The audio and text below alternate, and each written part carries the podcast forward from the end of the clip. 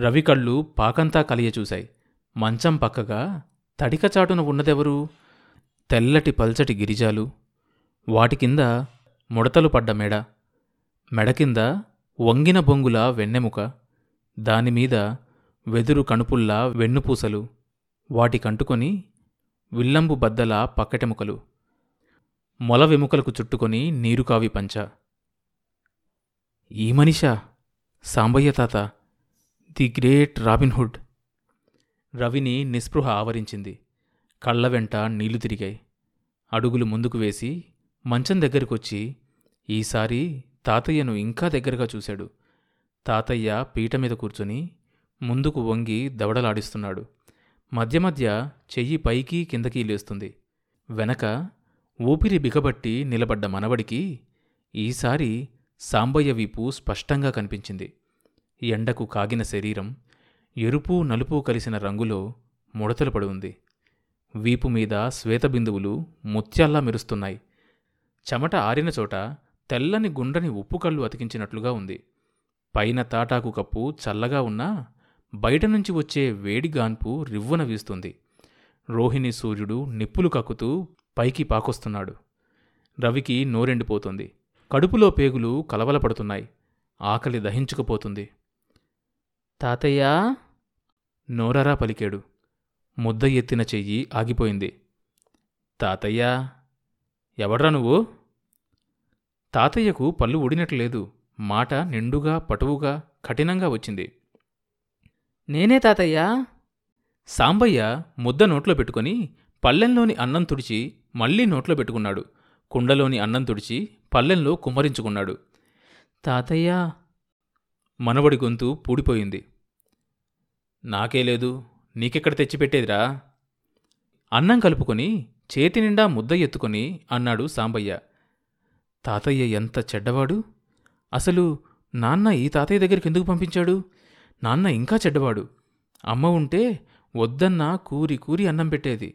తనను వదిలేసిపోయింది అమ్మ. అమ్మ కూడా చెడ్డదే. వీళ్ళంతా చెడ్డవాళ్ళే. తాతయ్య చూడు ఎలా బొక్కుతున్నాడో. తనకేసి తలైనా తిప్పలేదు. కన్నెత్తైనా చూడలేదు. తాతయ్య ఎంత దుర్మార్గుడు? ఈయన బోడి అన్నం ఎవరికి కావాలి? కుండలో మెతుకులు. ఈ బోడి అన్నం కోసం ఏం రాలేదు? కసికసిగా అన్నాడు పసివాడు. జాంకాయలు కోయడానికి వచ్చావా నిన్న జాంకొమ్మ విరిసింది నువ్వేనట్రా? రవి మాట్లాడలేదు. తాతయ్య తనను గుర్తించలేదు. ఎవరో అనుకుంటున్నాడు. సరపిందలు తొక్కింది కూడా నువ్వేనంట్రా? గాడిదా. మాట్లాడవేం? నేను నీ మనవణ్ణి. గొంతు పెకలించుకొని అన్నాడు బెల్లం చేతిలో పడిందాక అందరూ మనవల్లేరా పొగాక్కడ తెచ్చిపెట్టండి అంటే ఒక్క గాడిదకు ఒల్లంగదు మళ్ళీ. ఈ తాతయ్యకి ఎలా చెప్తే అర్థమవుతుంది? తను ఎలా చెప్పాలి? మాట్లాడవేనరా మీ అయ్య ఒట్టి సోమరిపోతు పనిపాట లేదు ధర్మసంతానాన్ని కని ఊరి మీద వదిలాడు. మీ అబ్బ సరిగా ఉంటే మీకు ఈ అడుగు తినే కర్మ ఎందుకు పడుతుందిరా? నువ్వు మీ బాబులానే తయారవుతున్నావేందిరా? కంచం తుడిచి ఆఖరి ముద్ద నోటి దగ్గరికెత్తాడు సాంబయ్య. నేను వరూదిని కొడుకుని. సాంబయ్య నోటిదాకా వెళ్ళిన అన్నం ముద్ద కింద పడ్డది నవనాడులు బంధించాయి. తిరిగి చూడాలని ప్రయత్నించాడు. కాని అది అతనికి సాధ్యం కాలేదు. ఆ క్షణంలో ఆ క్షణంలో సగంలోనే విశ్వరూపాన్ని చూసిన ధృతరాష్ట్రంలా అయిపోయాడు సాంబయ్య. నీ మనవణ్ణి? వరుదిని నా కోడలే కాదు. దాని కొడుకువి. నాకు మనవడు ఎట్లా అవుతావురా? వెంకటపతి కొడుకుని నాకు కొడుకే లేడు. మనవడెక్కడి నుంచి వస్తాడ్రా? సాంబయ్య హృదయాంతరాలంలో జరిగిన సంక్షోభంలో ఆవిర్భవించిన భావనలు అతడి పెదవులు విడివడి బయటకు రాలేక లోపలా ఉండలేక అతని ప్రతి జీవకణాన్ని పట్టి దహించివేశాయి గుడ్డు పెట్టడానికి ఒక మూల ముడుచుకొని ఉన్న కోడిపెట్టె గగ్గోలుగా అరిచింది. గండుపిల్లి వెంటబడి తరుముతుంటే తత్తరపోయిన కోడిపెట్టె పాకలో నుంచి బయటకు పరిగెత్తింది. ఉష్ ఉష్! అంటూ సాంబయ్య లేచి నిలబడ్డాడు. పాకలో నుంచి సాంబయ్య బయటకొచ్చేసరికే కోడిపెట్టె గండుపిల్లి కనుచూపు మేరలో లేవు. కంటిమీద అరచెయ్యి పెట్టుకొని అటూ ఇటూ కలిగి చూశాడు దిబ్బ కింద దొరువులో నుంచి దూరంగా కోడిపెట్టె అరుపులు వినిపిస్తున్నాయి. ఇంకెక్కడ కోడి? గుడ్లకొచ్చిన పెట్టె. మాయదారి గండుపిల్లి పొట్టన పెట్టుకుంది. పది రోజుల బియ్యపు గింజలు పోయినాయి. మళ్ళీ వాటి కోసం తవుళ్ళాడాలి ఈనగాచి నక్కల పాల్చేసినట్లయింది నడుం పట్టుకొని గొనుక్కుంటూ మళ్ళీ పాకలోకే వచ్చిన సాంబయ్యకు వెంకటపతి కొడుకు స్మృతిపదంలోకొచ్చాడు. ఏడీ? వాడేడి? ఇప్పుడు ఇంతకుముందే ఇక్కడున్న కుర్రాడేడి? వెళ్ళిపోయాడా?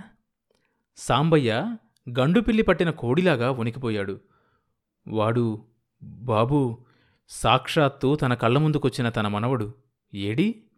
సాంబయ్యకు మనసు వశం తప్పిపోయింది. ఇదంతా తన భ్రమ. పగటికల బాబుని తను కళ్ళతో చూడలేదు. కానీ వాడి కంఠం విన్నాడు. బాబు స్పర్శను గాలి తన దగ్గరకు మోసుకొచ్చింది. వాడు తనవాడేనని తన రక్తం పసికట్టింది ఒక్కసారి కళ్ళతో చూడనన్నా లేదే. బాబు రావటం పోవడం అంతా తన భ్రమే. బాబు రాలేదు. వస్తే తనను వదిలి వెళ్ళలేడు. వెళ్ళడు. తను వెళ్ళి ఊరంతా గాలిస్తాడు. పొలాలన్నీ వెతుకుతాడు. ప్రపంచమంతా చుట్టి వెతుకుతాడు. సాంబయ్య మంచం మీదకు వంగి కర్ర అందుకోబోయాడు. తూలి కుక్కి మంచంలో కూలిపోయాడు. మళ్ళీ లేవడానికి ప్రయత్నించిన సాంబయ్య కళ్ళు బైర్లు కమ్మినాయి. తాతయ్యా! అదే కంఠం అదే పిలుపు. ఆ పిలుపులో ఎంతటి మమకారం! తన చెవులు తనను మోసం చేస్తున్నాయి. తాతయ్య ఇదిగో నీ కోడి! మళ్ళీ అదే గొంతు అదే తీయటి పిలుపు. సాంబయ్య కళ్ళు తెరిపిల్లు పడ్డాయి. కంటిమీద ఇనుపతెరలు పటాపంచలవుతున్నాయి. వెలుగు కనిపిస్తోంది. సాంబయ్య కళ్ళు తెరిపిల్లు పడ్డాయి. కంటిమీద ఇనుపతెరలు పటా కంటిమీది కంటిమీది ఇనుపతెరలు పటాపంచలవుతున్నాయి. వెలుగు కనిపిస్తోంది. కోడిపెట్టెను రెండు చేతులతో పొదివి పట్టుకుని తాతయ్య ముందు నిలబడ్డాడు రవి. సాంబయ్యలో క్షీణించిపోయిన జీవశక్తి తిరిగి పుష్టిని సంపాదించుకుంది. రక్తం ఉరకలు తీసింది. అపారమైన వాత్సల్య సాగరం చెలియలి కట్ట తెంచుకొని ప్రవహించింది. సాంబయ్య చేతులు ముందుకు చాచాడు. హఠాత్తుగా ప్రత్యక్షమైన భగవంతుణ్ణి భక్తుడు ప్రశ్నించినట్లుగా అన్నాడు సాంబయ్య. ఎవరయ్యా నువ్వు? సాంబయ్య మనవణ్ణి. సాంబయ్య మనవడివా? సాంబయ్య కనుకొనల్లో నీరు పొంగింది. నువ్వు ఊరిపోయిన వెంకయ్య కొడుకు సాంబయ్యవేనా? రవి కోడిపెట్టెను కిందకు దించుతూ అన్నాడు. అవును ఊరుబోయిన వెంకయ్య కొడుకు నేనే. నీ నీ తాతయ్య నేనే. రవిని రెండు చేతులతో పదివి పట్టుకొని విశాలమైన తన ఎదురు రమ్ముకు హత్తుకున్నాడు. నువ్వేరా నా మనవడివి? నువ్వేరా వారసుడివి? సాంబయ్య కౌగిల్లో రవి ఆకలి దప్పులు మర్చిపోయాడు. అలసట మర్చిపోయాడు. సర్వం మర్చిపోయాడు. తాతయ్య నేను వరూదిని కొడుకును కానా? కాదు సాంబయ్య మనవడివి. వెంకటపతి కొడుకును కానా? కాదు సాంబయ్య మనవడివే. తాతయ్య? ముమ్మాటికి నువ్వు సాంబయ్య మనవడివే. ముమ్మూర్తుల సాంబయ్య మనవడివే. జన్మ జన్మల నువ్వు నా మనవడిగానే పుట్టాలరా. తాతా మనవల మనసులు ఊసులాడాయి. ఆ మధురమైన దివ్యానుభూతి కోసమే ఇంతకాలం బ్రతికి వేచి ఉన్నానేమో అనుకున్నాడు సాంబయ్య. తాత మనవల్ల కౌగిట్లో తరతరాల అనుబంధాలు పెనవేసుకున్నాయి. కోడిపెట్టె మంచం కింద దూరి నిర్భయంగా కూర్చుంది. సాంబయ్య ఛాతి మీద చెంప ఆనించి సొమ్మసిల్లిపోయిన రవి కదిలాడు. ముఖం వెగటుగా పెట్టాడు. ఏదో వాసన. భరించలేకపోయాడు.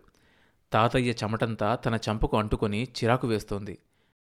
తన తల నిమురుతున్న చేతికేసి చూశాడు. తాతయ్య చేతిగోళ్ళల్లో మట్టి నల్లగా పేరుకుపోయింది.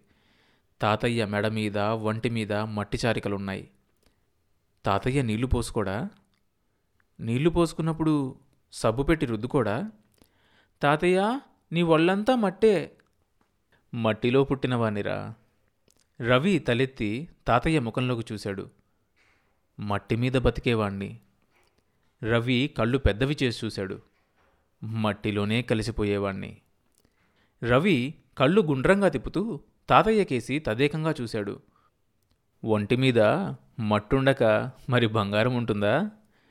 మరి నీ దగ్గర వాసన వస్తుందిగా తాతయ్య. అది చెమట వాసనరా మనవడా. చెమటంటే మట్టికిష్టం. అందుకే అదున్న చోట మట్టుంటుంది. ఆ వాసన భూమికిష్టం. నీకిష్టం లేదా బాబూ? నీకిష్టమేనా? ఎదురు ప్రశ్న వేశాడు రవి. ముందు నువ్వు చెప్పు. తాతయ్యగా ముందడిగాడు? తాతయ్యకు ఎదురు చెప్పకూడదు. తాతయ్య చెప్పినట్లే విను. తండ్రి మాటలు రవి చెవుల్లో ఇంకా వినిపిస్తూనే ఉన్నాయి. నీకిష్టమైతే నాకు ఇష్టమే తాతయ్య అన్నాడు రవి. రవి మాటలతో సాంబయ్య హృదయంలో అమృతం చిలకరించినట్లయింది. కళ్ళల్లో ఆనంద బాష్పాలు నిండాయి. నీలో నా రక్తం ప్రవహిస్తోందిరా. నీలో నేనున్నాన్రా. నువ్వు నా మనవడివే కదరా బాబూ. సాంబయ్య రవి చంపలు నిమిరి రవి కళ్ళల్లోకి చూశాడు. మనవడి కంటిపాపలో తన ప్రతిబింబాన్ని చూసుకున్నాడు సాంబయ్య. బాబూ లే ఆకలిగా లేదు? కుండగోక్కొని అన్నమంతా తినేశాను. ఆ మాటలంటున్న సాంబయ్యకు కడుపు తరుక్కుపోయింది. నాకేం ఆకలిగా లేదు మంచినీళ్ళు కావాలి. రవి బింకంగా అన్నాడు. ఇసుక మీద పెట్టిన మట్టి కుండలో నుంచి ఇత్తడి గ్లాసులో తెచ్చి సాంబయ్య మనవడికి నీళ్ళిచ్చాడు. తర్వాత భాగం వచ్చే ఎపిసోడ్లో వినొచ్చు. ఈ షో అన్ని మేజర్ పాడ్కాస్ట్ ప్లాట్ఫామ్స్లో వినొచ్చు. కొత్త ఎపిసోడ్ రిలీజ్ అయినప్పుడు మీకు తెలియడం కోసం సబ్స్క్రైబ్ చేసుకొని నోటిఫికేషన్ టర్న్ ఆన్ చేసుకోండి.